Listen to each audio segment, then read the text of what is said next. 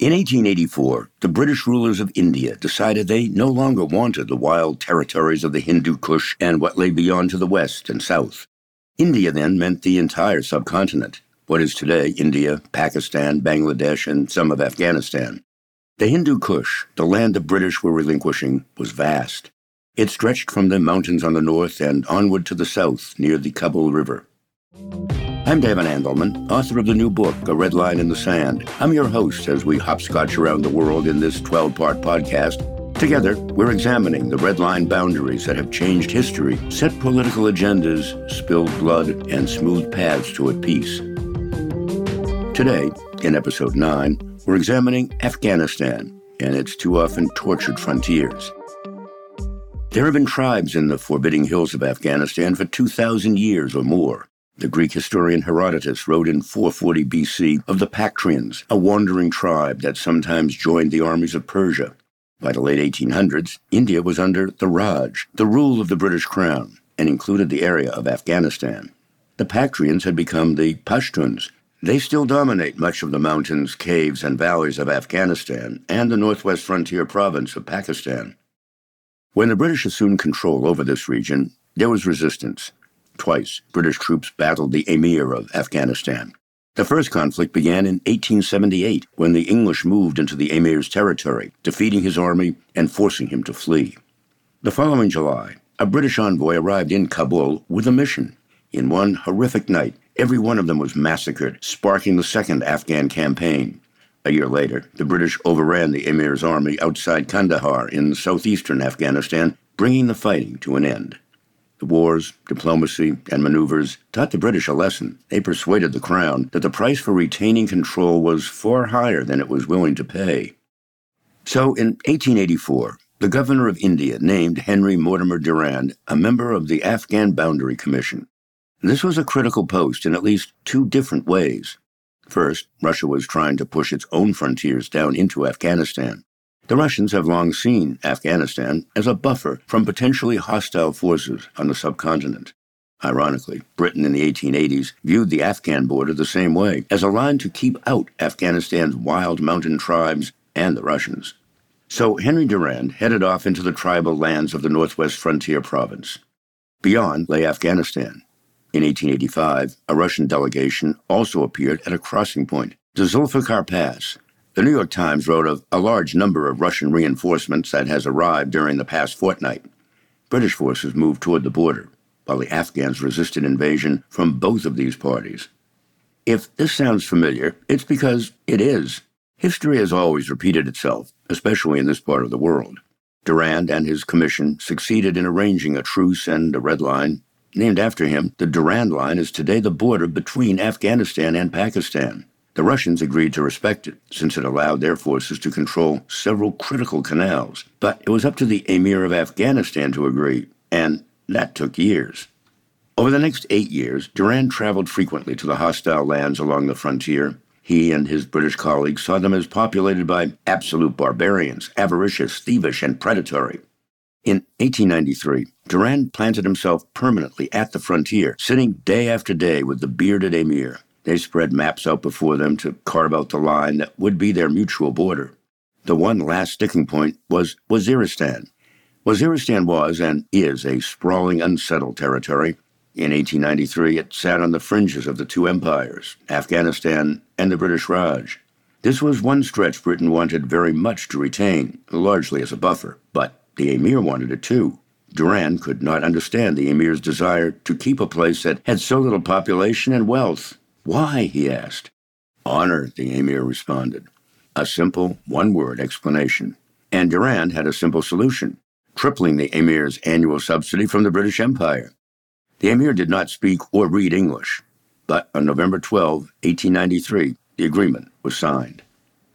Afghanistan today refuses to recognize this line, describing it as a colonial mandate imposed by force of will. But Pakistan freely accepts it as part of the legacy inherited, along with its independence, when the British left the subcontinent. It remains one of the longest standing red lines, yet it is violent, unsettled, and admittedly quite porous. This is a hard line that will likely never be breached. We must find a way to live with it, as we have with others we have seen already in this series, for attempts to erase them may be as dangerous as allowing them simply to fulfill their original intentions. There have been challenges to the Durand Line virtually from the day of its creation. Pakistan was created from the partition of India in 1947. They inherited the Durand Line and all the territories it guaranteed to the east and south. But the Pashtuns, who straddled this line, were given only two options. They could either join India or join Pakistan. Neither the Pashtuns nor the Afghan government in Kabul ever really recognized the Durand Line as an international boundary. And in cultural, social, and tribal terms, it certainly was not. Rather, it remained an international no man's land. Today, it is still tribal allegiances that define this line and what lies on both sides of it. The Pashtuns are the core of these problems. In October 2001, less than a month after the 9 11 terrorist attack, American forces invaded Afghanistan. Their principal goal was to force the Taliban from power in Kabul, and they were immediately successful. President Bush, in announcing the start of this invasion, set forth some clear red lines. I gave Taliban leaders a series of clear and specific demands close terrorist training camps, hand over leaders of the Al Qaeda network, and return all foreign nationals, including American citizens unjustly detained in your country. None of these demands were met. And now, the Taliban will pay a price. Taliban means student in the Pashto language. The Pashtuns are 40 million people, of at least 40 tribes and 400 subtribes. Pashtun folklore suggests the entire nationality sprang from a single ancestor, Baba Khaled, Muhammad's warrior, in their 3,000 year history, the Pashtuns have never been conquered by an invader. They defeated the armored power of the Soviet Union, which in 1979 launched a full fledged invasion of Afghanistan. The reason for the Soviet invasion did not come to light until years later. It was not the fear of potential terrorism. Instead, it was the same fear that motivated their invasions of Hungary in 1956, Czechoslovakia in 1968, and Georgia and Ukraine in the post Soviet period. They worried Afghanistan might shift its loyalties to the West. The last thing the Kremlin wanted was a NATO member directly on its southern flank. It wanted a safely neutral power. What started out as a simple police action did not go well for the Soviets from the beginning. They were unaccustomed to fighting any guerrilla style action, so the Afghan resistance was immune to the Soviet military's massive armor and air power. The Taliban launched a full on jihad. They began receiving Western military material from the CIA, especially shoulder launched ground to air missiles. The Soviet advantage of massive helicopter assaults melted away. Scores of helicopters and their crews went down in flames. Body bags began returning to Russia in waves. The Soviets were losing. It took 10 years for this to hit home. But eventually, it became impossible for even the Soviet propaganda machine to deny that reality. By 1989, Soviet leader Mikhail Gorbachev signed an agreement and the troops left Afghanistan. Within two years, Gorbachev was deposed and the Soviet Union dissolved. The ill fated Afghanistan adventure played a major role in that. Pakistan had also signed this agreement, and it worked well for them, particularly after the Taliban assumed power in Kabul. That took seven tumultuous years and involved more unsettling tribal conflicts. A host of rival Mujahideen groups vying for power surged back and forth across Afghanistan. Finally, in 1996, the Taliban rolled into Kabul, seizing the capital. Pakistan and its fearsome ISI intelligence service were back in control. The ISI's intention has been to maintain the security of the Pakistani nation. As a part of that mission, they've assisted the Taliban at every turn and thwarted the will of American and Allied forces to install a pro Western government in Kabul. I'll dispense with the sorry history of Western forces in Afghanistan. Nearly 200,000 dead in Afghanistan since the 2001 American invasion, more than 2 million Afghans driven from their homes. The pace of this carnage has barely relented. The Afghan War became the United States' longest conflict, eclipsing even Vietnam and World War II. And for what end? The various red lines have held. The Pashtun are on the verge of reclaiming their entire home territory, and then some. So what then? There's never been much sympathy for dismantling the Durand Line and all it represents. Beginning with Barack Obama's presidency and accelerating under Donald Trump, there have been repeated efforts to reach an agreement with the Taliban. But this has its challenges. Is there even any such single organization that can be addressed? There is the Quetta Shura, reflecting the town of Quetta in Pakistan, where the Taliban leader Mullah Omar sought refuge after the Western invasion. The concept of a shura, Arabic for consultation, dates back to Muhammad. The Quran encourages all Muslims to consult anyone who'd be impacted by decisions taken on their behalf. The membership of the Quetta Shura includes leaders of a number of Taliban factions, particularly the deadly Haqqani network that maintains close ties with Pakistan's ISI and Al Qaeda. This all raises the specter of a return of the same anti American terrorist organizations that launched 9 11, but are even more toxic today. Effectively, these Taliban have established an entire shadow government committed to reinstalling the same power structure that terrorized women and girls, destroyed historic monuments, and held the entire nation under a militant version of Sharia justice. When the Trump administration decided it wanted out of this region, it began a long series of negotiations with Taliban representatives. But from the start, there was never any real assurance that the Taliban they were talking to actually represented the Mujahideen battling American forces in the field or setting off bombs in Kabul. At the same time, there were other diplomatic initiatives that threatened efforts to end the war. Especially questionable was Trump's own effort to cement a friendship with India's right wing leader, Narendra Modi. This effort climaxed in a whirlwind visit by Trump to India that all but ignored Pakistan.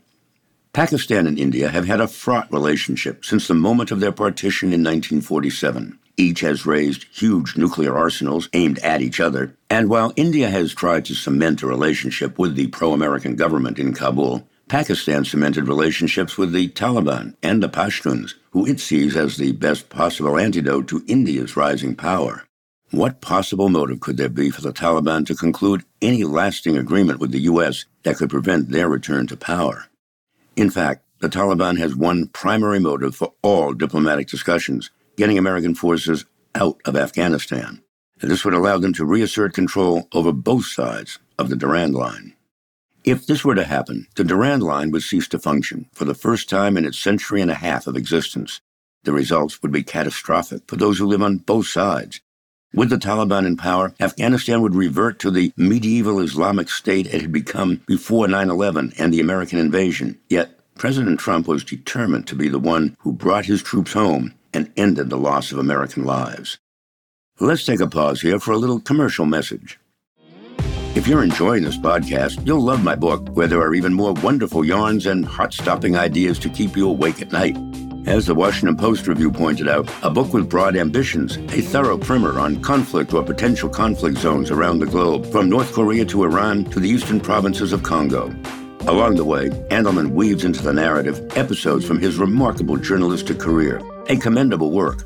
And if you send me a copy of your receipt, I'll enter you in a drawing for a half hour with me one on one on Zoom. Email me at david at a redline.red.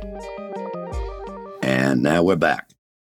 Trump was hardly the first to have tried to leave Afghanistan. As early as 2007, during Bush's presidency, Afghanistan's President Hamid Karzai offered to open discussions with the Taliban. Not surprisingly, the Taliban rejected the overture out of hand. They said, until American and NATO troops are out of Afghanistan, talks are not possible. Mullah Omar was still very much in charge of the Taliban. The Taliban saw themselves as having a very long time horizon and a reserve of human resources far broader than anything America or its allies might bring. Like the Viet Cong, they simply could wait it out. Still, in 2018, 30,000 Taliban entered government controlled towns. They engaged directly with government officials in an unprecedented display of goodwill. The top Taliban leadership panicked. By the second day, they were calling such actions by their rank and file treasonous and ordered them to stop the Taliban leadership began a systematic purge of all commanders believed to have authorized this fraternization. Those commanders were relieved of their positions and replaced by more hardline Taliban. The Taliban does not lack for resources. They maintain a vast annual income from activities like narcotics, illicit mining, taxation, extortion, and donations from abroad. They cultivate poppy production of a thousand square miles, exporting some $400 million of product a year. The Taliban has effectively been operating an entire nation in parallel with the Afghan government. The elections that put this government in power only encompass a fraction of the geography and people of Afghanistan.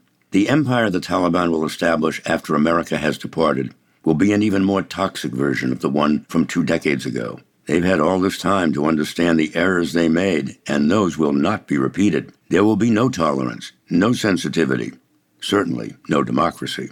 Still, America has pressed ahead. Meetings in the last half of 2019 were planned to find some way forward. It finally all came together in Qatar. This Persian Gulf emirate has long served as the site of important mediation efforts. Early on, they were a neutral party for factions in Lebanon and Darfur. They rallied the Arab League from Libya to Syria and even financed Egypt's Muslim Brotherhood following the Arab Spring. Qatar provided a hospitable environment, comfortable homes underwritten by the Qataris, even as the Afghan delegation's numbers grew from a handful to dozens.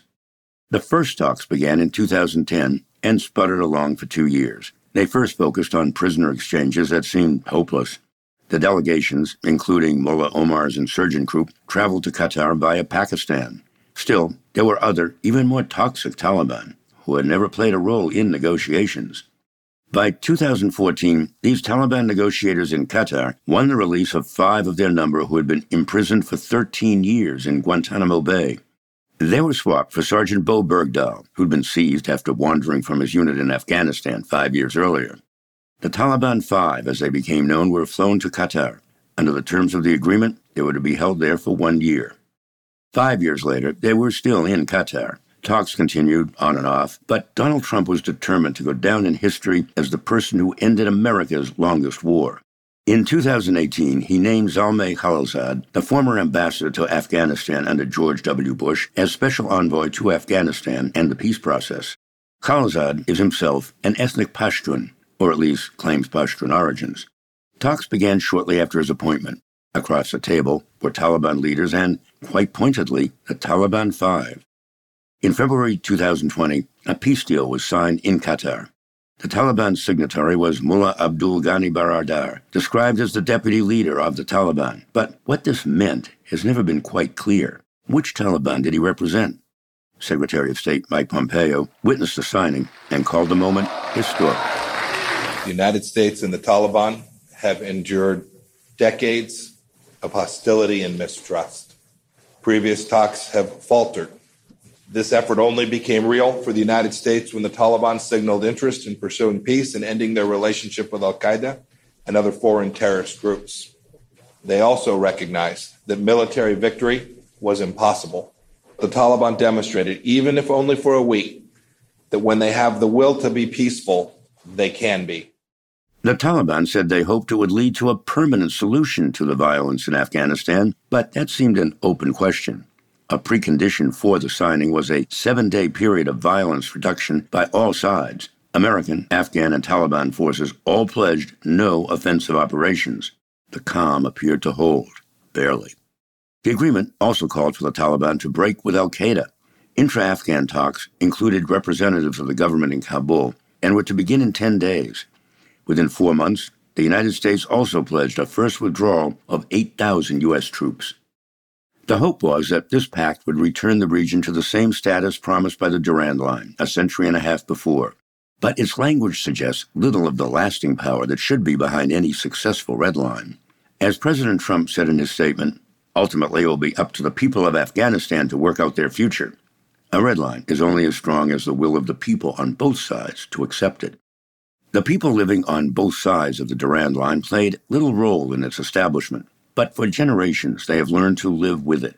Much of the nearly 2,000 mile long line follows natural boundaries, from rivers to mountain crests. It bisects ancestral Pashtun tribal holdings and communities. More than 40 million Pashtuns on both sides of the Afghan Pakistan border would love to be united in a single nation. If they could take down the Durand Line, they'd create a nation of Pashtunistan, which would include 40,000 square miles of territory, largely inside Pakistan. That is unlikely ever to happen. But the tribes have managed to maintain their identity and accept each reality that's been presented. Whether such a unification of Pashtuns on both sides of the Durand Line can be accomplished peacefully now is another question entirely. Within three weeks of the signing, the agreement was already unraveling. Secretary of State Mike Pompeo flew to Kabul on an urgent diplomatic rescue mission it failed to produce any path forward. To complicate matters, a disputed election in Afghanistan left the nation with two feuding presidents, each vying for control of whatever territory the Taliban does not control. On his way out of the country, Pompeo slashed nearly a quarter of the annual American military and political aid.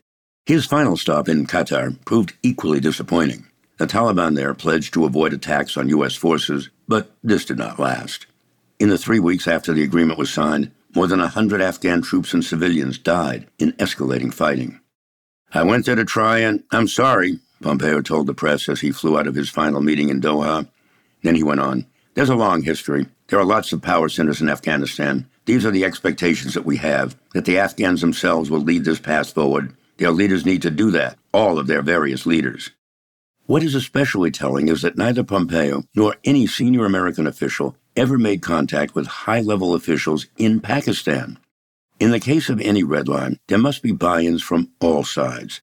There's no sense of any real buy in from Pakistan, especially its ISI intelligence service, nor is there any indication of buy in from Taliban fighters out in the wilderness. Many of these fighters receive support from Pakistani elements devoted to preserving Taliban loyalty to their anti Indian agenda.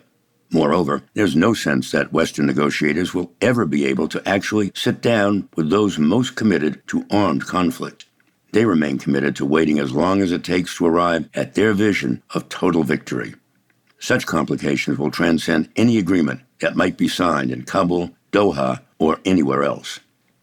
The question of peace on two sides of a red line is the same dilemma that has confronted Palestinians and Jews 2,000 miles to the west. The subject of our next episode is Palestine and another of the handful of red lines I call eternal. Thanks for listening. Meanwhile, I hope you'll check out my new book from Pegasus, A Red Line in the Sand Diplomacy, Strategy, and the History of Wars That Might Still Happen.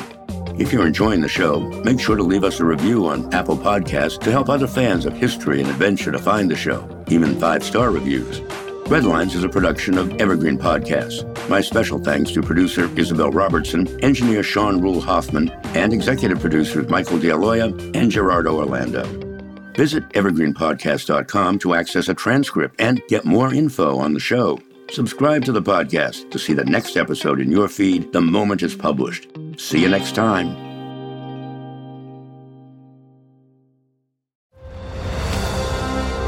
I'm Ken Harbaugh, host of Warriors in Their Own Words, a podcast that presents the unvarnished, unsanitized truth of what we have asked of those who defend this nation.